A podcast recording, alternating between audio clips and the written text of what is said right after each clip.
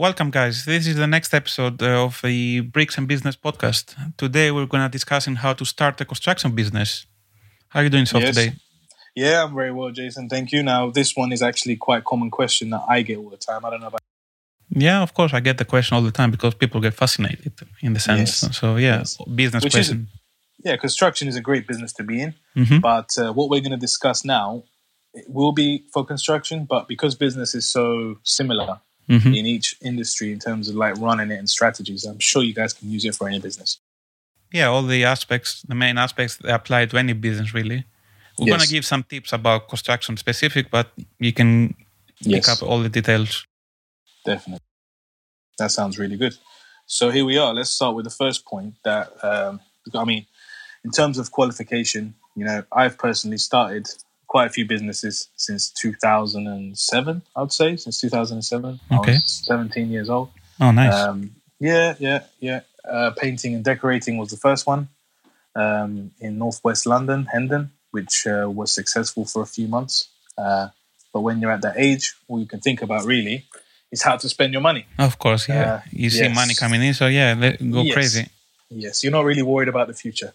Uh, and since then, there's been a lot of construction businesses and property, and you know, lots of different uh, experiences. So this is where my tips are coming from.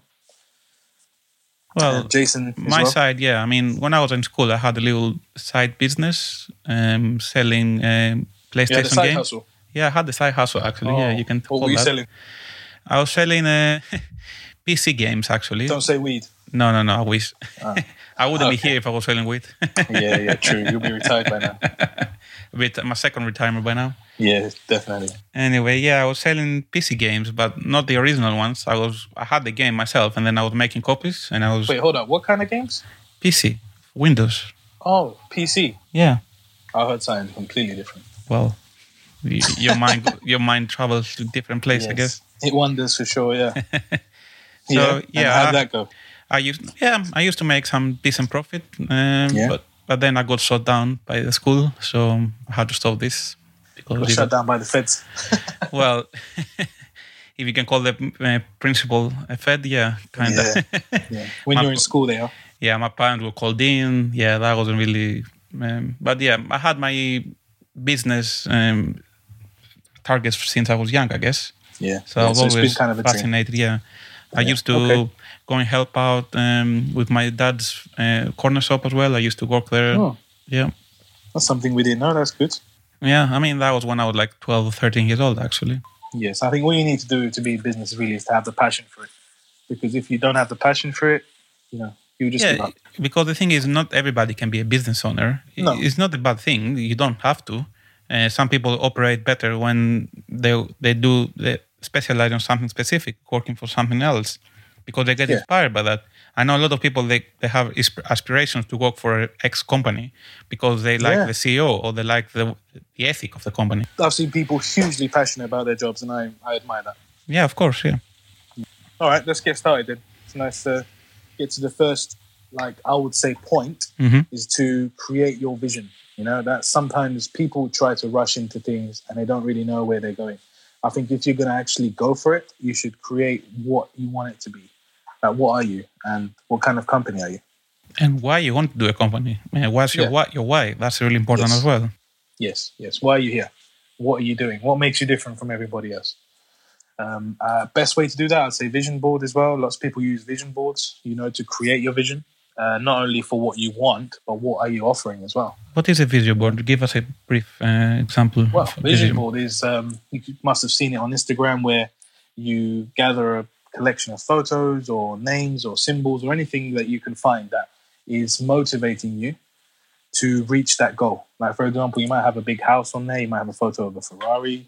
These are your goals. Um, hmm These are the things that you're reaching for. But vice versa, if you're also, you know, trying to create your business, you should also be creating a vision board for that. Like, what are you offering? Are you going to be a big contractor? Uh, how big of a contractor are you going to be? Um, and what services you're offering? What kind of clients are you having? You know, that could also be a vision for you as well. Yeah, you might want to specialize into something. Yes, exactly. And next point. And next point is when you to find you need to find a name for your company. But I mean, it can be something symbolic for you. It can be the name of your kid, or can be the city something to do with the city you were born or experience you had. But find a name that potentially down the line, let's say you become a, a million dollar company or pound or whatever. Um, Dollar. Dollar. dollar, yeah. Yeah. Dollar. Dollar. yeah. yeah, you need to find a name that is gonna be adaptable and it can grow with you. Because you don't really like to see, oh, this name actually is owned by another company that is in this field. Yeah, I agree with that. I agree with that. I mean, all you have to do is look at the big companies. Like what what we've done we were doing our market research. I mean, think of someone like Google. You know, they're Google and they're, they're leaders in the tech industry, which means their name works. You know, you want to have something similar to Google, Facebook, Instagram. Uh, same with construction. You've got names like Skanska. You know, you know you've got different type of names that fit the industry. You know, you can't call a construction company Instagram; it just won't work, will it? Yeah, or it's the best muffins. Yeah, exactly. You can't call it a muffin. So tailor it to your industry and find best thing to do. Have a look at the top ten companies in your industry and try to uh, analyze. You know yeah, how they find out the story names. because all Yeah, the names have a story behind them, or most of them anyway. So Yeah. find out to see what did they use as a base for their name and why Yeah. they came up with that. So try to adjust that to your situations. yeah, I think it's important. It might not be important when you first start out, but it is important when people start seeing it as something personal. You know, how can they relate to it? You know, once it starts expanding and growing, you know, Yeah, because when there's a story be- behind, Yeah. it's also as well a good selling point because oh, how do you come up with that name? Well, actually, this. So it's good conversation pick icebreaker as well. yeah. I mean, you've got a company called Lightning Let's. Why don't you tell us how you came up with that?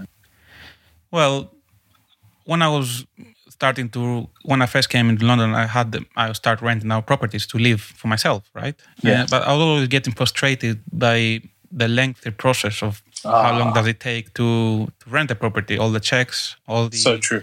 yeah. So I wanted my vision was to, I wanted to create a company that is quick because we live Like, in a, lightning quick.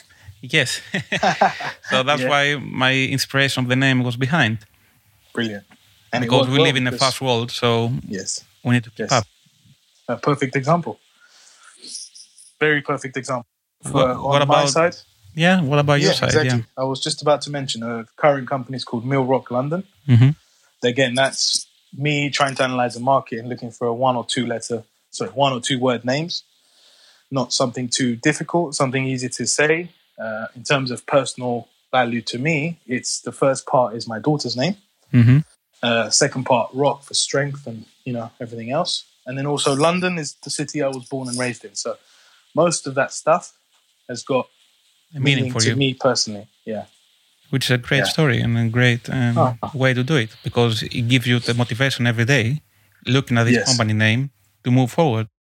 Yes, definitely. And I want our clients to see when they see Mill Rock London, I want them to think of strength. I want them to think of solid foundations. I want them to see, think of uh, you know positive. Think positively. That's great. Yeah, and that comes to the next point that uh, Yeah. to think of your business as a brand and not just a company, Yes. because the brand is a company brand, but also your personal brand, and these two combine into your business. What would you recommend though? I mean, would you do personal brand or would you do both? Because this has been a question a lot of people ask. Should I work on my business brand or my personal brand or both? I think you should work When on both, start. right? Because Yeah. your company brand is an extension of yourself, right? That's how you have to think about it. Yes. So by building a strong personal brand, then people will trust you. But then when you have your business a company brand as well, combined with your personal, it's Yeah. something it can be a great synergy to move forward. Because some people might know you from your personal si- uh, brand, and some people they might get to know you from your business side. But when they get to know you, understand better how both things get combined, it will create a better, stronger view for both of yourself and your company.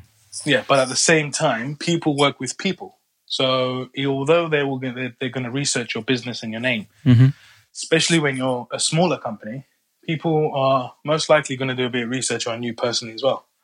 So, which is why you say it's good to have both, to try and work on both, because if course, you yeah. do, you know you're covered, and people want to know who you are at the end of the day. So just don't be afraid to go out there, make those videos, put your face on it, because people want to work with you. They're not really working with the name of your company. Yeah, but also at the same time, look as we discussed on the the future proof of your company. Yeah. If you create a strong brand as a company, when someone that when your company becomes big enough, it's not going to be only about you. It's going to be about your mm-hmm. company.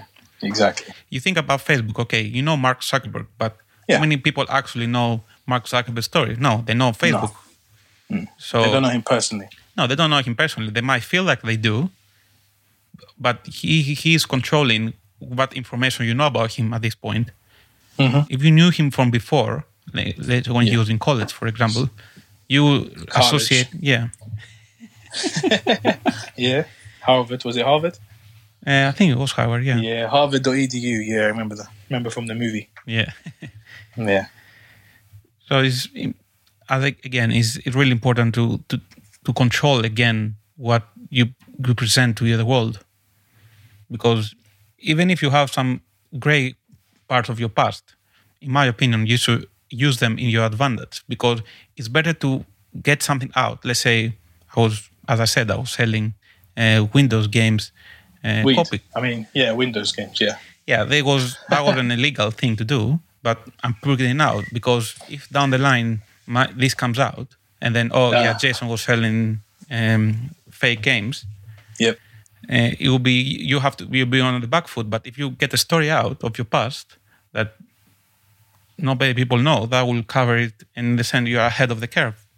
Yes, exactly. And you learn from your mistakes.